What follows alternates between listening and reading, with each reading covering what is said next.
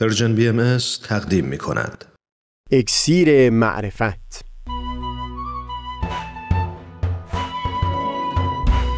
مروری بر مضامین کتاب ایقان. این گفتار تار و پود زندگی لسان العارفین از تا همامه ازلی در شور و تغنیست، گوش قلب را از سروش او بی بحر مکن. از تا همامه ازلی در شور و تغنیست،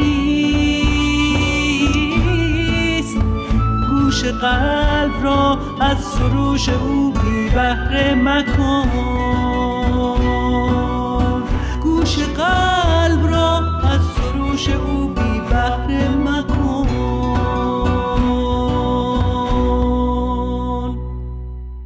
دوستان، سهیل کمالی هستم. در گفتار قبل صحبتمون رو آغاز کردیم درباره کتابی از ملا علی برقانی که بعد از صدور حکم تکفیر در حق شیخ احمد احسایی اما پیش از درگذشت شیخ نوشته شده بود. پیشتر ما اشاره کرده بودیم به نامه‌ای که سید کاظم رشتی در پاسخ سؤالهایی از سوی ملا علی برقانی نوشته بود. در همین لسان العارفین در مقدمه سخنش دقیقاً همون مقدمه ای رو بیان میکنه که سید کاظم در همون نامه بیان کرده بود. و البته مطالب هر دو مقدمه کلاً روشی هست که پیروان شیخ بنا بوده همواره در نظر داشته باشد. اینکه در تحقیق مطلب و هم در بیان اون میبایستی چهار چیز رو، چهار شاهد رو لحاظ بکند. یکی استنباط عقلی، منتها در اینجا تأکیدشون بر این بود که این عقل نمی بایستی به قواعد و اصولی به جز فطرت آلوده شده باشه و در واقع در اینجا فاصله می گرفتند از قواعد و اصولی که مثلا از سوی حکما معین شده بود. سخن خود ملا علی این هست: الاول عقل سلیم عاری از معانده و خالی از قواعد مأخوذه از غیر اهل بیت عصمت و باقی بر فطرت اصلیه.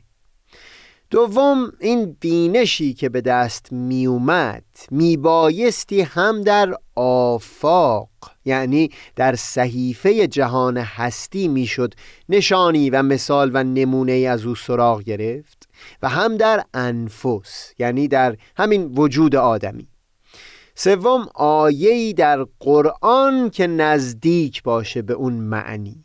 و چهارم، همونطور که پیشتر بیان کردم، نص صریحی در روایات وارده از سوی امامان، چرا که منبع حکمت و بینش راستین در نظر نویسنده اثر تبیین‌هایی هست که در اخبار اونها بیان شده.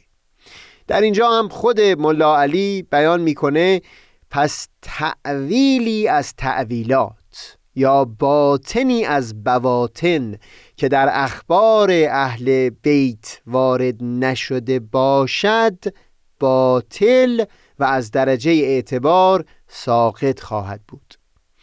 لحاظ کردن همین چهار شاهدی که توصیف کردیم رو میشه در آثار بسیاری از بزرگان شیخیه مشاهده کرد، اما به خصوص درباره ملا علی برقانی چیزی که آثار او را خواندنی میکنه همین هست که در سرتاسر کتاب او مراعات این روالی که گفتیم واضحاً مشهود هست. به این نحو یک انسجامی، یک ارتباط بسیار دقیقی رو سعی میکنه تصویر بکنه بین همه پدیده هایی که ما در عالم هستی تجربه میکنیم.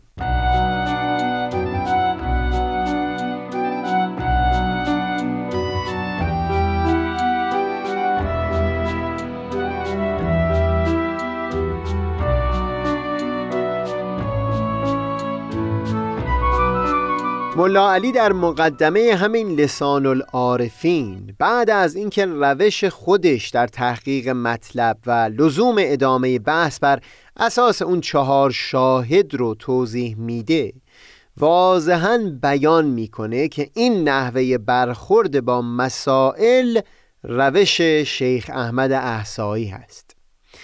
این است مسلک اهل عرفان، خاص شیخ ما اطال الله بقاه و جعلنی فداه. در جمیع کتب و رسائل و هم تألیفات و اجوبه مسائل. در اینجا یک نکته شایسته ذکر هست در خصوص همین مطلب. در متون تواریخ این بیان شده که ملا صالح برقانی در درون خودش فطرت سلیمی داشت و میل به ضدیت با شیخ در اون نبود. من حتی در بخش‌های آغازین کتاب بحرالعرفان نوشته همین ملا صالح برقانی دیدم که به تفصیل از کتاب شرح الزیاره شیخ احمد نقل میکنه، منتها پیچ عنوانی یا مطلبی که دال بر ستایش شیخ و یا طعن به او باشه بیان نمیکنه. در تواریخ این هم بیان میشه که ملا علی برقانی واضحاً از پیروان شیخ بود، اما به خاطر قوت و نفوذی که ملا تقی داشت این هر دو برادر با نهایت احتیاط رفتار میکردند. تونکابونی در قصص العلماء حتی از زبان ملا صالح برقانی خواب و رؤیایی هم در طعن به شیخ احمد نقل میکنه. من متاسفانه هرچه گشتم نتونستم از نوشتجاتی که ملا علی برقانی بعد از درگذشت شیخ در زمینه مسائل اعتقادی و کلامی تألیف کرده باشه چیزی پیدا بکنم، اما در همین لسان العارفین با اینکه در روزگار نزدیک به تکفیر شیخ نوشته شده که احتمالاً تنش هم بیشتر بوده، منتها با صراحت تمام در همین مقدمه از نیکوتر بودن روش شیخ احمد در پرداختن به مسائل سخن میگه. در جمیع کتب و رسائل و تألیفات خودش. در هر حال برای اینکه این جریان تحقیق مطلب در 4 سطح و استفاده از 4 شاهد شفافتر بشه، من میل دارم در اینجا یک نمونه از همین کتاب ملا علی نقل بکنم، هرچند میدونم که بدون توضیحات مفصل و بدون مقدمه چینی مطلب گنگ خواهد موند، اما با این همه خالی از سود نیست که برای نشون دادن اینکه اون الگویی که سید کاظم رشتی به دست میداد در عمل به چه صورتی در می اومد این نمونه رو نقل بکنم.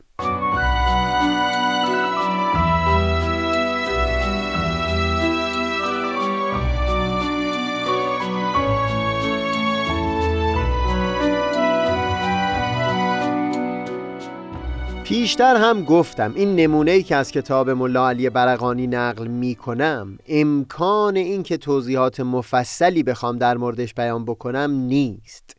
اینه که عذر من رو بپذیرید اگر مطلب اون چنان که باید شفاف نباشه. میبینید یک وقتی فردی رو که مثلا به سفر حج رفته در مورد او به دلایلی بیان میشه که این عمل او جز همین لایه ظاهری چیزی نداره، روحی در اون نیست، و یا در خصوص نماز یا روزه همین بیان میشه که فقط همین خم و راست شدنی بوده از سر عادت و در قلب و جان این شخص نمیشه هیچ اثری برای اون دید. ملا علی برقانی در لسان العارفین یک جا بحث میکنه که انسان دارای 4 مقام هست. از سطحی ترین و بیرونی ترین این مقامات تعبیر شده به صدر. کمی عمیق‌تر از اون مقامی است که از اون به قلب تعبیر شده.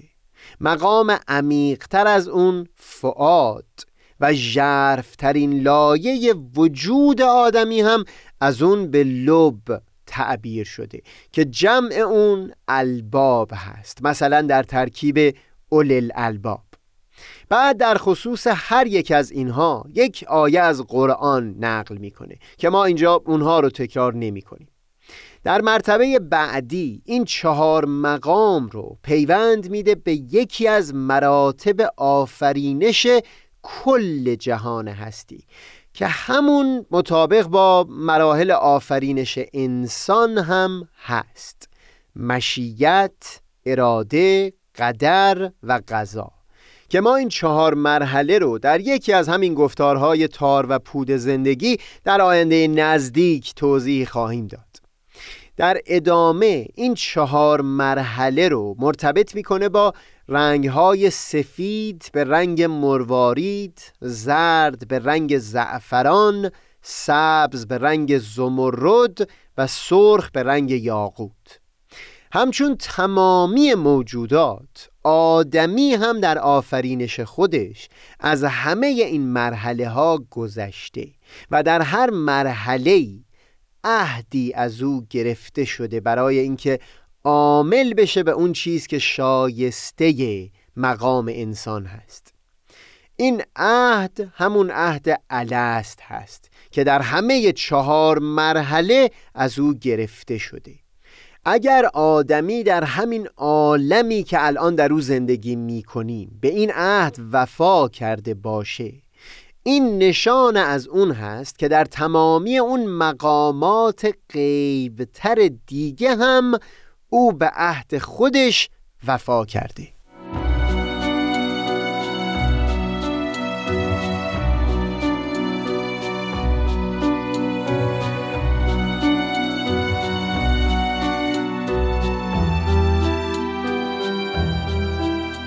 بعد از همه این بحث ها این رو هم بیان میکنه که در هر یک از این مقام ها یک نقطه، یک اوج شرافتی هست که به او توجه بشه.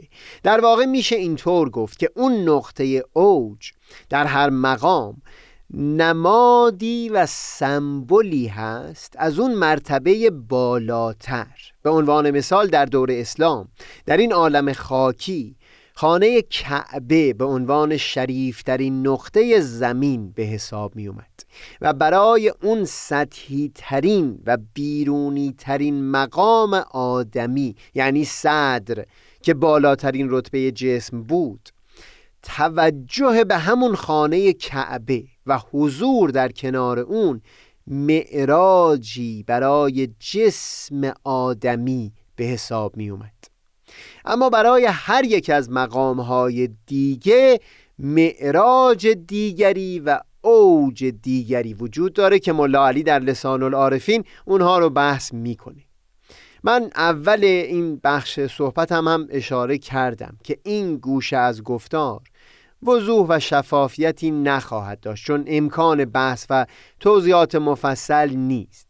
منتها تصور میکنم این معنی تا حدودی منتقل شده باشه که در توضیح هر مطلب نویسنده تلاش میکنه تا همه لایه ها و گوشه های ممکن در همه عالم وجود رو با همدیگه پیوند بده. بگذارید از این ابهام بگذریم و بحثی داشته باشیم در خصوص گوشه‌های شفافتری از لسان العارفین. در این کتاب ملا علی تلاش میکنه حدود 47 اصطلاح رو، معانی گونه‌گونش رو اون طور که در متون شیخ احمد و پیروان او استفاده شده توضیح بده و در آخر هم بیان میکنه که این همه از خود اخبار و روایات امامان برداشت شده ولی از چشم بسیاری پوشیده مونده.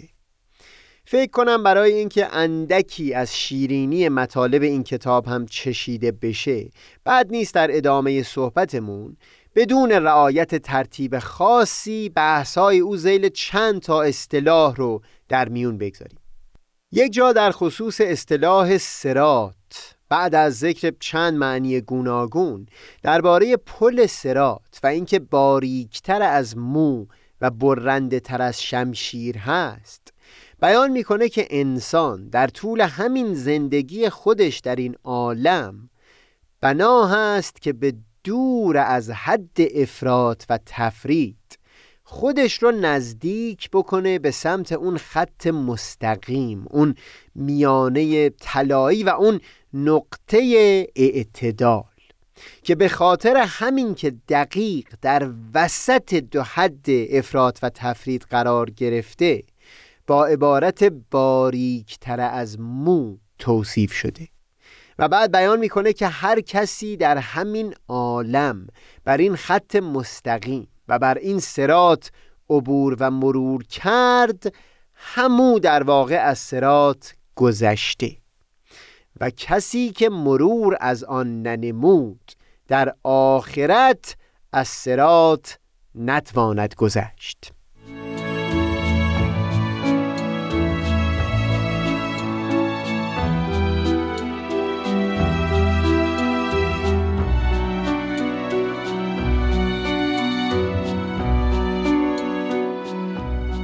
عمیق‌ترین این اصطلاح‌ها برای خود من بحثی بود که در خصوص اعیان ثابته یا اندیشه مسل داشت، البته بدون اینکه نامی از افلاطون و یا عرفا بیاره.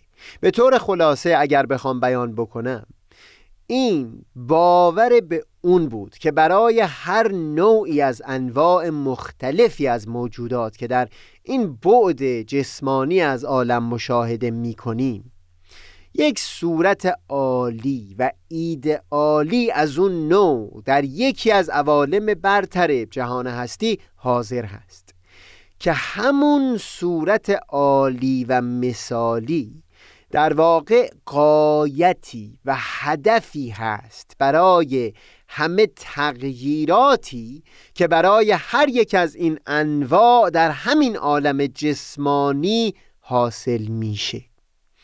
اینکه چه چیز سبب شد که برخی فلاسفه و هم بسیاری عرفا به اون باورمند بشند، این خارج از بحث ماست. اما ملا علی هم روایتی نقل میکنه از یکی از امامان که بیان فرمود از هر یک از اشیاء این عالم تمثالی در عرش الهی وجود داره، و هم آیه‌ای از قرآن نقل میکنه که تقریباً به وضوح بیان فرمودند هیچ شیئی در این عالم نیست مگر اینکه از او خزائنی نزد ما حضور داشته باشه.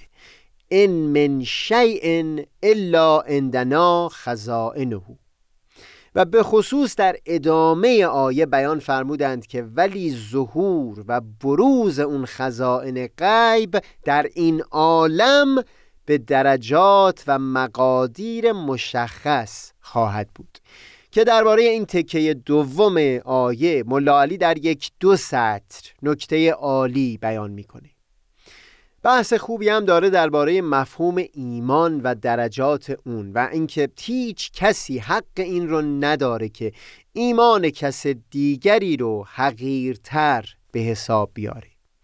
روایتی نقل میکنه که یکی از امامان در خطاب به فردی که ایمان برخی افراد رو زیر سوال برده بود فرمودند اگر این چنین باشه، افرادی که در درجات بالاتری از اون فرد قرار دارند هم میتونن طعن بزنن به مراتب ایمانی او که در پله‌های پایین‌تری از این نردبان ایستاده.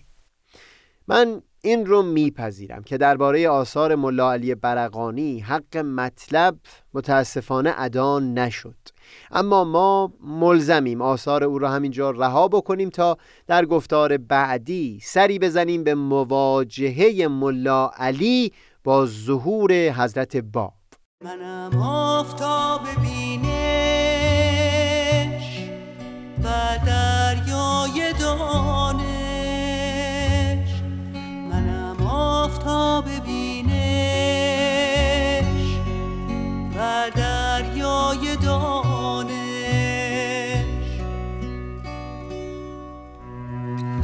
پژمردگان را